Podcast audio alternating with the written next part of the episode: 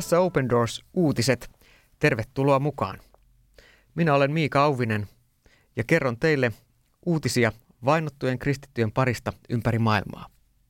Open Doors tekee työtä vainottujen kristittyjen parissa, jotta jokaisella kristityllä olisi oikeus elää ja jakaa uskostaan. Open Doorsin tavoite on kannustaa suomalaisia rukoilemaan vainottujen kristittyjen puolesta päivittäin. Tämän uutiskatsauksen aluksi menemme Pakistaniin, joka viime viikkoina on ollut uutisotsikoissa pakistanlaisen kristityn naisen Asia Bibin tapauksen johdosta. Edelleen Pakistanin kristityt pelkäävät vastaiskuja Asia Bibin tuoman julkisuuden ja tilanteen saaman käänteiden takia. Asia Bibin vapauttaminen on johtanut laajoihin protesteihin ympäri Pakistania viime viikkojen aikana. Useat ulkomaat ovat tarjonneet kristitylle viiden lapsen äidille Asia Bibille ja tämän perheelle turvapaikkaa. Nyt paikalliset kristityt pelkäävät tilanteen seura- seurauksia, koska iso osa pakistanilaista yhdistää länsimaat suoraan kristinuskoon. Pakistan, joka on maailman toiseksi väkirikkain muslimimaa, väestöä maassa on nimittäin 197 miljoonaa, on lähes täysin islamilainen valtio. Kristittyjä maassa on vain 3,9 miljoonaa. Näin ollen käsitykset länsimaista kristittyinä valtioina ovat Pakistanissa laajalle levinneitä. Kristittyä pakistanilaista äitiä Asia Bibia syytettiin Jumalan pilkasta ja hänet vapautettiin kuoleman tuomiosta aiemmin tänä syksynä. Islamistit ovat nyt vaatineet Asia Bibin maasta poistumiskieltoa ja hirttämistä vapauttavasta tuomiosta huolimatta. Oikeustalon edessä protestoitiin väkivaltaisesti, kun vapauttava tuomio julistettiin 31. päivä lokakuuta. Muutama päivä tämän jälkeen asia vapautettiin vankilasta, mutta edelleen pidettiin armeijan hallussa. Hallitus kielsi tuolloin jyrkästi tiedon, että hän olisi poistunut maasta. Asiabibin asianajaja Saif ul Malok lensi 3. marraskuuta Alankomaihin, josta hänelle tarjottiin turvapaikkaa. Tämä johti Hollannin suurlähetystön sulkemiseen Pakistanissa sen saamien uhkausten takia. Englantilainen Guardian-lehti puolestaan uutisoi, että Englanti oli hylännyt Asia Bibin aviomiehen Asik Masihin turvapaikka-anomuksen, koska pelkäsi Pakistanin suurlähetystönsä henkilöstön turvallisuuden puolesta Britanniassa. Kokonaisuudessaan tilanne on toistaiseksi ollut Pakistanissa erittäin jännittynyt, mutta vielä kuitenkin rauhallinen. Kristityt pelkäävät kuitenkin edelleen, että lopputuloksena voi olla yhä huonompi yleinen asennoituminen heitä kohtaan muiden pakistanilaisten keskuudessa. Open Doors pyytää siis edelleen suomalaisia kristittyjä rukoilemaan Pakistanin kristittyjen puolesta. Sitten siirrymme Afrikkaan, jossa Etiopiassa nuoria kristittyjä lahjotaan kääntymään islamiin. Etiopialaisille nuorille kristityille tarjotaan työpaikkoja ja opiskelumahdollisuuksia sillä ehdolla, että he kääntyvät muslimeiksi. Ilmiöstä on kertonut englantilaislähtöinen hyväntekeväisyysjärjestö Aid to the Church in Need, ACN. Nimettömänä pysyttelevä kristitty johtaja kertoi järjestölle, että erityisesti vähävaraisia nuoria kristittyjä lahjotaan, jotta he kääntyisivät islamin uskoon. Nämä muslimityönantajat tarjoavat nuorille stipendejä ja lupailevat töitä. Etiopiassa työttömyysprosentti on hyvin korkea, joten tarjoukset ovat houkuttelevia. Nuorille kerrotaan, että jos haluat työn, sinun täytyy elää tällä tavalla ja kääntyä islamiin, tämä turvallisuussyistä anonyyminä esiintyvä johtaja kertoi. Tällä kommentillaan hän viittasi alueisiin, missä muslimit omistavat marmori- ja kultakaivoksia Etiopiassa. Ihmiset työllistyvät vain, jos he ovat muslimeja kyseisissä tehtaissa. Kyseinen kristitty johtaja kertoi myös pelkäämänsä, että Etiopia on vaarassa ajautua samaan suuntaan kuin Egypti, missä ulkomailta tulleiden ääri-islamistien aatemaailma on vallannut alaa. Tähän asti Etiopiassa muslimit ja kristityt ovat eläneet keskenään rauhassa. USAn ulkoministeriön vuonna 2017 julkaiseman uskonnonvapausraportin mukaan arviolta 34 prosenttia etiopialaisista on muslimeja ja peräti 63 prosenttia kristittyjä.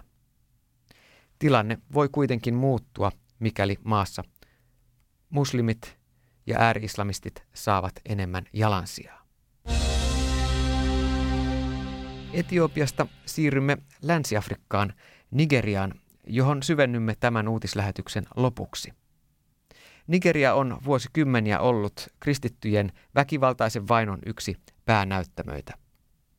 Nyt Nigeriassa on vastikään vierailut Britannian prinssi Charles, joka kuitenkin joutui turvallisuussyistä kulkemaan Josin kaupungin ohi, ja näin ollen siellä asuvat kristityt eivät päässeet kertomaan kokemastaan vainosta.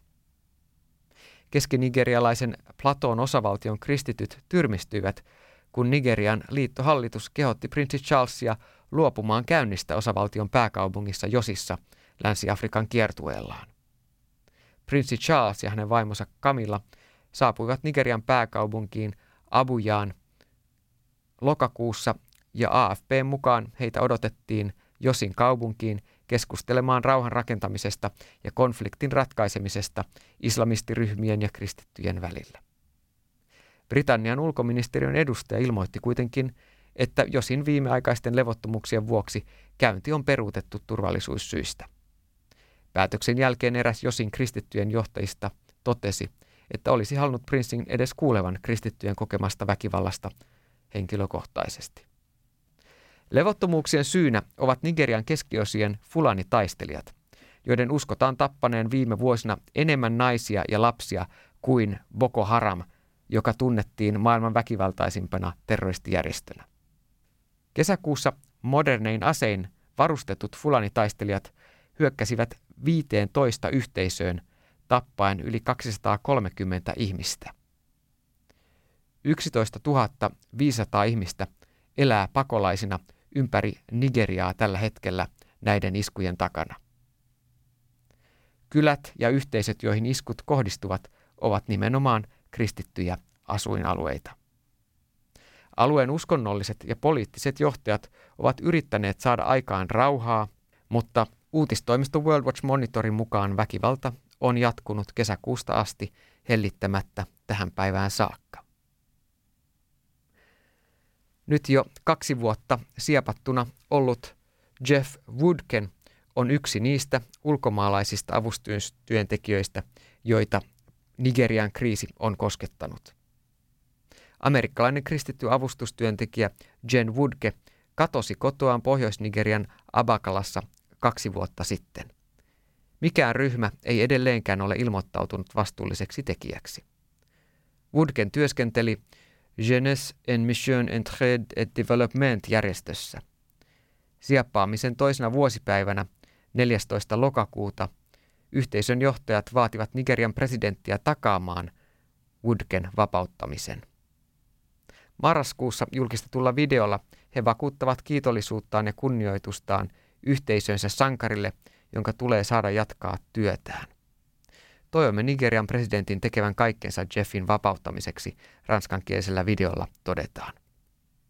Abalakin alueella vuodesta 1992 asunut Woodke oli omistautunut Nigerian paimentolaisväestön auttamiseen. Hän on johtanut useita kehitysprojekteja Tueregien parissa. Projektit ovat keskittyneet maanviljelyyn, terveydenhoitoon, peruskoulutukseen, luku- ja kirjoitustaidon edistämiseen sekä juomaveden saatavuuden parantamiseen. Budgen voinnista tai olinpaikasta on saatu vain vähän tietoa kaksi vuotta jatkenneen sieppauksen aikana. Nigerian viranomaiset ovat pystyneet jäljittämään sieppaajat naapurimaahan Maliin asti.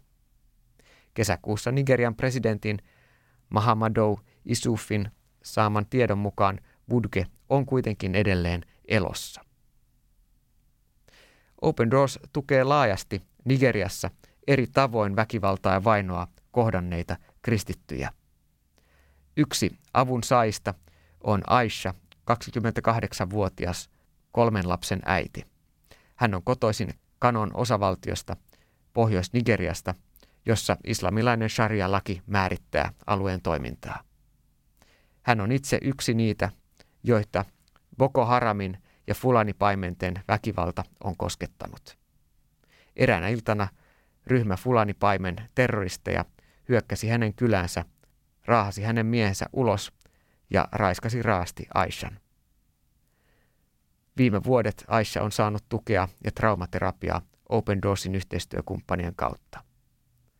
Olen kiitollinen siitä avusta, jonka olen tätä kautta saanut. Se on tuonut toivoa toivottoman tilanteen keskelle.